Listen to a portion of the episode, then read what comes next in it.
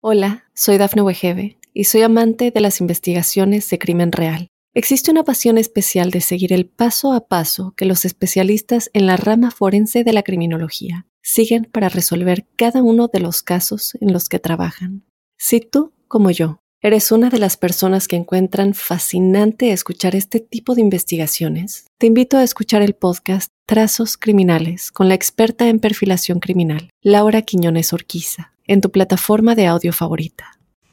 Un saludo muy especial para los cáncer. Quería contarles que el cúmulo de los planetas rápidos se van desplazando rítmicamente, eh, lo que hace entrever que eh, desde hace casi un mes eh, tienen exigencias, retos, deben sacar a flote fortalezas, destrezas, habilidades, porque es donde uno se da cuenta que las cosas no fluyen con la rapidez anhelada, se requiere multiplicar los esfuerzos para que todo camine de la mejor manera. Y este ciclo aún se sostiene hasta que termine este mes.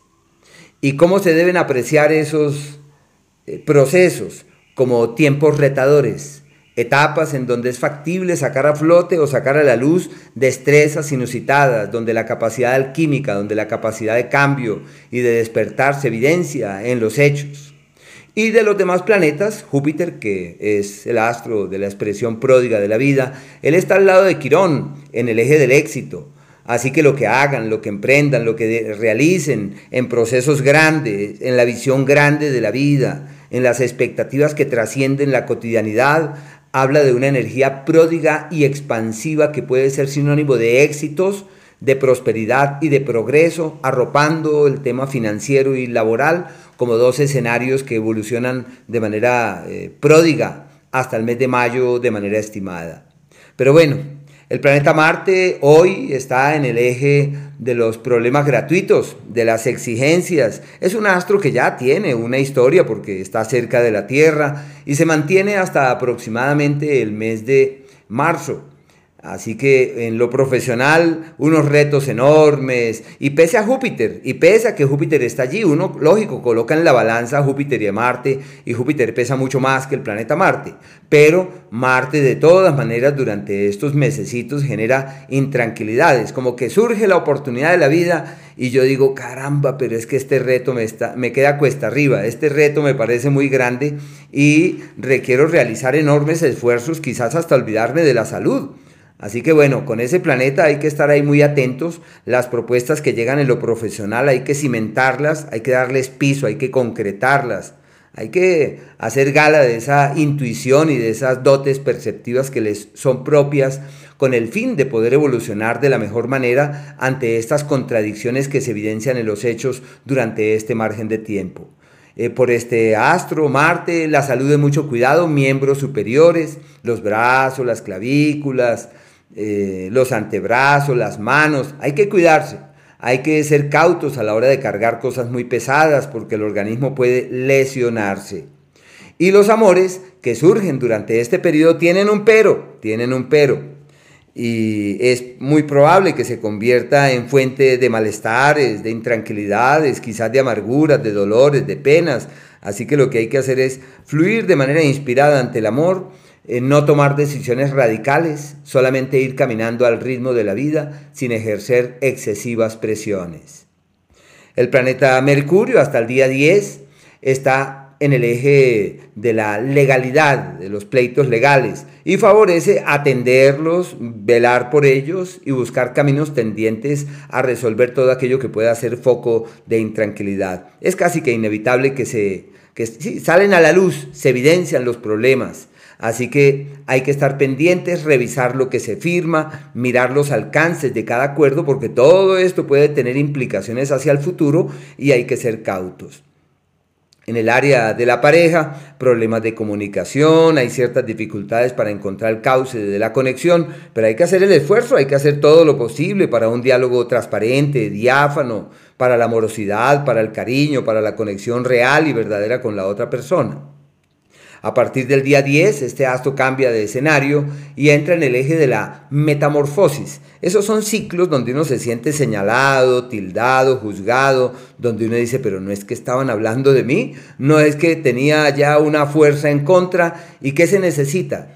Eh, no tomarse nada en forma personal, ni siquiera eh, cuando hablan mal de uno, ni siquiera cuando de manera directa tratan de abordarlo a uno, eh, recriminarlo y cuestionarlo, ni siquiera eso es personal, hay que estar por encima de esas circunstancias, hay que resonar en tonalidades altas con el único fin de que todo pueda evolucionar debidamente. Y claro, esos contratiempos siempre tienen implicaciones en la salud y puede ser sinónimo de malestares eh, virales, como si las defensas se bajaran, que es lo que no hay que hacer. Los problemas, todos tienen solución, pero la salud tenemos que cuidarla, no podemos permitir por ningún motivo que las cosas que hay que vivir rebasen la frontera de la tranquilidad. No podemos evitar explorar situaciones o vivir determinadas cosas, pero sí podemos eh, manejarlas con altura y encontrar así el cauce de un bienestar verdadero, pese inclusive a las tormentas que se hagan presentes.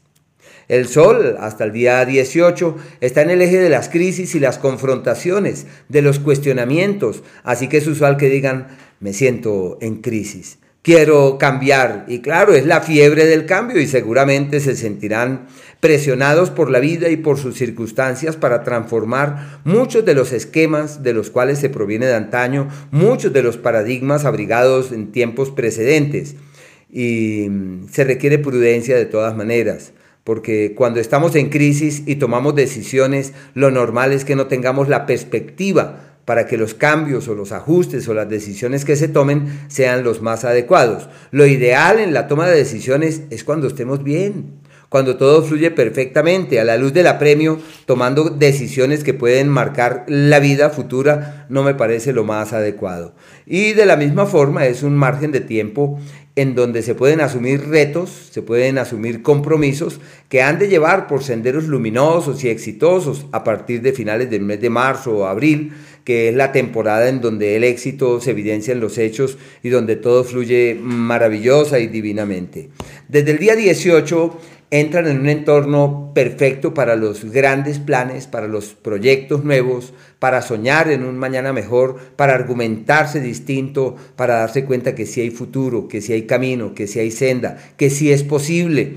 Así que bueno, es la época también ideal para reforzar los asuntos propios de la conciencia, del espíritu. Hay que retomar todo ese mundo de lo sagrado, hay que realzar la conexión con la luz, con la vida e implementar prácticas. La mirada del sol que nace todos los días, el tema de la respiración, la conciencia del presente, las diversas técnicas que lleven a un cambio en la conciencia.